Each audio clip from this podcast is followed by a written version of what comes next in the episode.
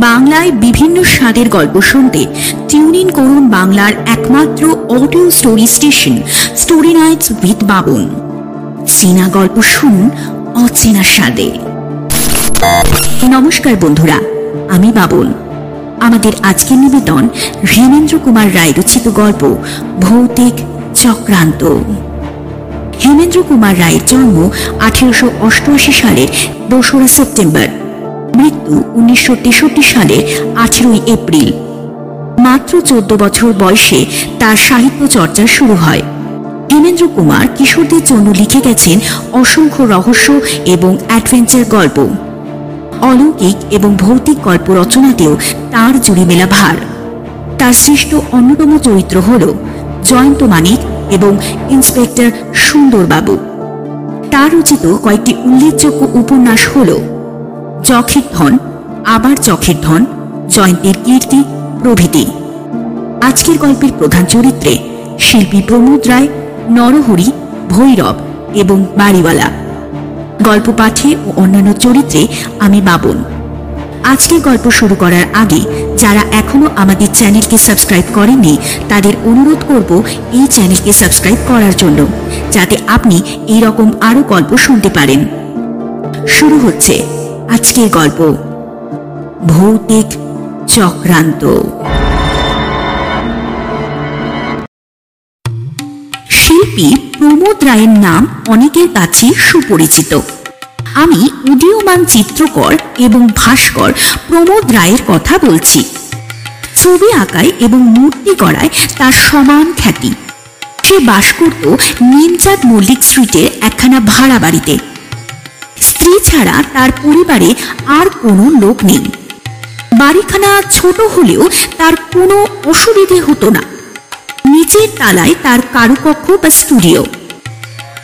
তার দিনগুলি কেটে যাচ্ছিল দিব্যি নির্ভাবনায়। কিন্তু হঠাৎ হলো এক মুশকিল। বিনা মেঘে বজ্রপাতের মতো এক নোটিশ এসে হাজির। এ বাড়ি ছেড়ে তাকে উঠে যেতে হবে। কলকাতায় তখন ভাড়া বাড়ির একান্ত অভাব। পাড়ায় পাড়ায় উদ্বাস্তুদের ভিড়। মোটা টাকা সিলামি এবং দ্বিগুণ চতুর্গুণ ভাড়া দিতে চাইলেও খালি বাড়ি পাওয়া ভার হয়ে উঠেছিল। অধিকাংশ বাড়িওয়ালাই পুরনো ভাড়াটিয়া উঠে গেলে খুশি হয়, নতুন ভাড়াটিয়া বসিয়ে বেশি লাভ করবার লোভে। প্রমোদ বাড়িওয়ালার দাবি সহজে মানতে রাজি হল না। বাড়িওয়ালার নালিশ করল, মামলা হলো এবং মামলায় হেরে গেল প্রমোদী বাড়ি ছাড়বার জন্য সে সময় পেল মাত্র এক মাস। ইতিমধ্যে ঘটতে লাগল অদ্ভুত সব কাণ্ড। প্রমোদের ঠিক পাশের বাড়িতেই থাকত নরহরি দাস। মফস্বলের লোক কলকাতায় বাস করত ব্যবসা সূত্রে। মাঝখানে একটা পাঁচিল টপকালেই তাদের বাড়ির ছাদ থেকে অনায়াসে প্রমোদের বাড়ির ছাদের উপর এসে পড়া যেত। নরহরির চেহারাখানা ছিল আদর্শ বডিওয়ালার মতো। মোটা সোটা বেটে সেটে কালো দেহ, চাঁদের মতো গোলাকার মুখমণ্ডল, সাজগোজ তথৈবচ। সে পরম বৈষ্ণব। মাথায় চৈতন্য চুটকি কপালে ও নাসিকার তিলক মাটির চিহ্ন এবং কণ্ঠদেশে তিন সার তুলসীর মালা। অথচ তার অত্যন্ত দহরম মহরম ছিল মহাশক্তি ভৈরব ভট্টাচার্যের সঙ্গে। ভৈরবের চেহারা ছিল লম্বায় চওড়ায় দশাশাই হাসি ছিল অট্টহাস্যের মতো এবং বাক্য ছিল হুঙ্কারের মতো। তান্ত্রিক ক্রিয়া ছিল তার পেশা। মদ্য আর মাংসই ছিল তার প্রধান পানীয় এবং খাদ্য। কিন্তু চেহারায় ও চরিত্রে আকাশ পাতাল তফাত থাকলেও ভৈরব ও নরহরি দুজনেরই নেশা ছিল এক, এবং সেটা হচ্ছে দাবা খেলা। রোজ সন্ধ্যাবেলায় নরহরি পান চেবোতে চেবোতে আর ভৈরব তামাক টানতে টানতে দাবা বোর্ডের ছকের সামনে বসে খেলায় বিভোর হয়ে থাকত। সে সময় তাদের দেখলে লোকে বলা বলি করত হেও যখন সম্ভবপর, তখন বাঘে আর গরুতে মিলনই বা অসম্ভব হবে কেন? কিন্তু মিলনেও বাগড়া পড়ল। আচমকা ম্যানেঞ্জাইটিস রোগে নরহরি হলেন গতাসু এবং সে বাড়ি ছেড়ে দিয়ে দেশে চলে গেল তার পরিবারবর্গ। ভেঙে গেল সেখানকার দাবা বোর্ডের সন্ধ্যার আসর। নরহরির মহাপ্রস্থানে ভৈরব ভট্টাচার্য দুঃখ পেল বটে, কিন্তু পরম আনন্দ লাভ করল তার বাড়িওয়ালা ক্ষেত্র বা খেতু মল্লিক নরহরি ভাড়া দিত মাসিক পঞ্চাশ টাকা। কেতু মল্লিক এখন জোর পেয়ে দাবি করে বসল, এককালীন এক হাজার টাকা সেলামি এবং মাসিক দেড়শো টাকা ভাড়া। দিনকাল যা পড়েছে তার দাবি নিশ্চয়ই অপূর্ণ থাকতো না, এমনকি হবু ভাড়াটিয়ারা আনাগোনাও শুরু করে দিল। কিন্তু সহসা সংঘটিত হলো এক রোমাঞ্চকর ও অভূতপূর্ব ঘটনা। পূর্ণিমার রাত্রে পথ দিয়ে চলতে চলতে নরহরিদের পরিত্যক্ত তালাবন্ধ খালি বাড়ির বারান্দার দিকে তাকিয়ে বদন চাটুর্যে দেখল এক বিসদৃশ্য দৃশ্য। বারান্দার একপাশে চুপ করে দাঁড়িয়ে আছে মুখ সর্বাঙ্গ সাদা কাপড়ে ঢাকা এক সন্দেহজনক মূর্তি। বদন চেঁচিয়ে বললে, কে? কে ওখানে দাঁড়িয়ে? সাড়া নেই।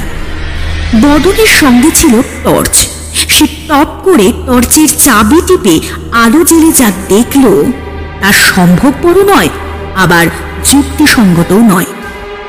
সে মূর্তি হচ্ছে নরহরি দাসের তার পেটের পিলে চমকে গেলেও নিজের চোখের ভ্রম ভেবে বদন চাটুর্যে আরও ভালো করে দেখবার চেষ্টা করল। হুম, মোটেই চোখের ভ্রম নয় ও মুখ অবিকল নরহরি দাসের ভয়ে সাদা হয়ে গেল বদনের বদন।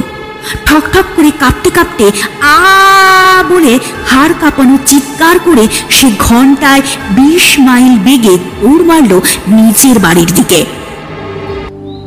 বলা বাহুল্য খবরটা পাড়ার ঘরে ঘরে রটে যেতে বেশি দেরি লাগল না। খেতু মল্লিক তেলে বেগুনে জ্বলে উঠে বললেন বাদিনা বেটা, ওই বাদিনা বেটা ভাঙচি দিতে চায়। নরহরি ছিলেন পরম বৈষ্ণব মানুষ। তিনি এখন গোলকধামে বসে মনের সুখে বিশ্রাম করছেন। কোন দুঃখে আবার এই ছাই পৃথিবীতে ফিরে আসবেন শুনি। কিন্তু নরহরি যে এখনও সশরীরে বিরাজ করছে তার ওই ভাড়া বাড়িতেই পাড়ার আরও কেউ কেউ তার অকাট্য চাক্ষুষ প্রমাণ পেল। তবে দিনের বেলায় তাকে দেখা যায় না এবং দিনের বেলায় তাকে দেখবার আশাও কেউ করে না। ফল দাঁড়াল এই। প্রথমত নরহরির বাড়ির সামনে দিয়ে লোক রাতে পথ চলাই ছেড়ে দিল। দ্বিতীয়ত হবু ভাড়াতিয়ারা খেতু মল্লিককে একেবারেই বয়কট করল। বিনা ভাড়াতেও নরহরির বাড়িতে বাস করবার মতো লোকও আর পাওয়া যাবে বলে মনে হয় না। অবস্থা যখন এই রকম ঠিক সেই সময় তান্ত্রিক ভট্টাচার্য এসে বাসনা প্রকাশ করলেন। খেতুবাবু নরহরিদের বাড়িখানা আমি ভাড়া নিতে চাই। নিজের কানতেও বিশ্বাস করতে না পেরে খেতু মল্লিক বললেন তাই নাকি? খেতুবাবু আমি হচ্ছে তন্ত্রসিদ্ধ মানুষ। বৈষ্ণবের প্রেতাত্মা আমাকে দেখলেই ভয়ে পিছ টান দেওয়ার পথ পাবে না। খেতু মল্লিক তাড়াতাড়ি বললেন ঠিক- বলছো ভট্টাচার্য একদম একদম ঠিক বলছো ভট্টাচার্য। তোমার সঙ্গে আর তোমার সঙ্গে আমিও একমত। কিন্তু কিন্তু খেতুবাবু আমি হচ্ছে গরিব। মাসে তিরিশ টাকার বেশি ভাড়া দেওয়ার শক্তি আমার নেই। তাই তাই তাই দিও তাই দিও, বেশ বেশ, তাই দিও, ভট্টাচার্য, তাই দিও। নরহরির বাড়িতে এসে জাঁকিয়ে বসল ভৈরব ভট্টাচার্য। সত্যি সত্যি মনে মনে তার দৃঢ় বিশ্বাস ছিল বৈষ্ণবের প্রেতাত্মা কিছুতেই শাক্তের নিকটবর্তী হওয়ার সাহস প্রকাশ করতে পারবে না। যখন প্রথম দুই রাতের মধ্যে নরহরির চৈতন্য চুটকি পর্যন্ত দেখা গেল না। ভৈরব তখন পাড়ার বাড়িতে গিয়ে গিয়ে তন্ত্রের অপূর্ব মহিমা সম্বন্ধে জোর গলায় বক্তৃতা দিয়ে বেড়াতে লাগলেন। তারপরেই এলো অমাবস্যার রাত্রি। দোতলার একটি ঘরে পূজার উপকরণ নিয়ে আসনাসীন হলেন ভৈরব ভট্টাচার্য। নরহরির ভয়ে পথ নির্জন। কোথাও টু শব্দটি পর্যন্ত শোনা যায় না। বাইরে খুটখুটে অন্ধকার রাত। ঘরের ভেতরে জ্বলছে একটা হেরিকেন লণ্ঠনের টিমটিমে আলো। ভৈরব এক মনে দুই চোখ বুঝে মন্ত্র জপ করছিলেন। আচমকা একটা বিকৃত আনুনাসিক কণ্ঠস্বর শোনা গেল।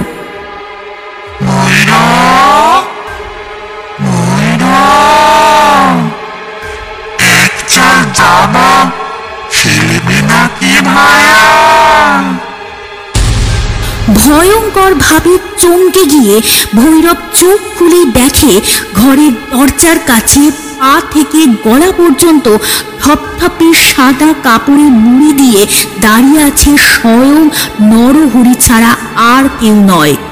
ভৈরব সবচেয়ে বেশি চিন্ত নরহরিকে তার চোখের ভ্রম হওয়ার জো নেই তারপর আর কিচ্ছু নয়। বিরাট এক আর্তনাদ এবং ভৈরবে ভূমিতলে পতন মূর্ছা। সেতু মল্লিক হতাশভাবে স্থির করলেন। ওই ভুতুরে বাড়িখানা ভেঙে ফেলে একেবারে নতুন বাড়ি তৈরি করবেন।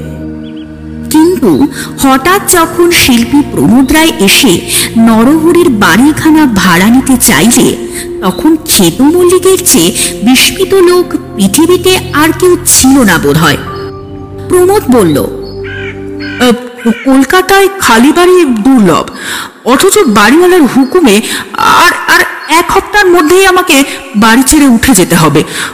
সুতরাং সুতরাং আমার অবস্থা বুঝতেই পারছেন তো? খেতু মল্লিক বলল বেশ বেশ বাবা। আমি আমি বেশি ভাড়াও চাইনি। তুমি তুমি মাসে পঁচিশটি টাকা দিও। তাহলে তাহলে এই পঁচিশ টাকা অগ্রিম নিয়ে তিন বছরের কারারে আমাকে চুক্তিপত্র লিখে দিন। আচ্ছা আচ্ছা। পাশের বাড়িতে উঠে যাওয়ার জন্য প্রমোদ নিজের স্টুডিওর ছবি ও প্রতিমূর্তিগুলিকে স্থানান্তরিত করবার ব্যবস্থা করেছে। এমন সময় তার স্ত্রী নমিতা এসে ভয়ে ভয়ে বললেন, ওগো ওগো, নরহরি বাবুর বাড়িতে বাড়িতে গিয়ে আমি থাকতে পারব না। কেন? কেন? কেনটা তুমি জানো না? প্রমোদ হাসি মুখে নমিতার হাত ধরে ঘরের এক কোণে গিয়ে দাঁড়াল। তারপর একখানা সাদা চাদর একধারে সরিয়ে নিতেই দেখা গেল, একটা খড়ের কাঠামোর উপরে বসানো রয়েছে নরহরির রং করা মাটি দিয়ে গড়া মুখমণ্ডল। নমিতা হতভম্ব। প্রমোদ বলল, আমি হচ্ছি ভাস্কর। নরহরির মুখ আমি অনায়াসেই গড়তে পেরেছি। পাঁচিল টপকে পাশের বাড়িতে যাওয়াও আমার পক্ষে কঠিন হয়নি। আমাকে সাহায্য করেছে আচ্ছা রাত আর মানুষের স্বাভাবিক ভয় ও কুসংস্কার।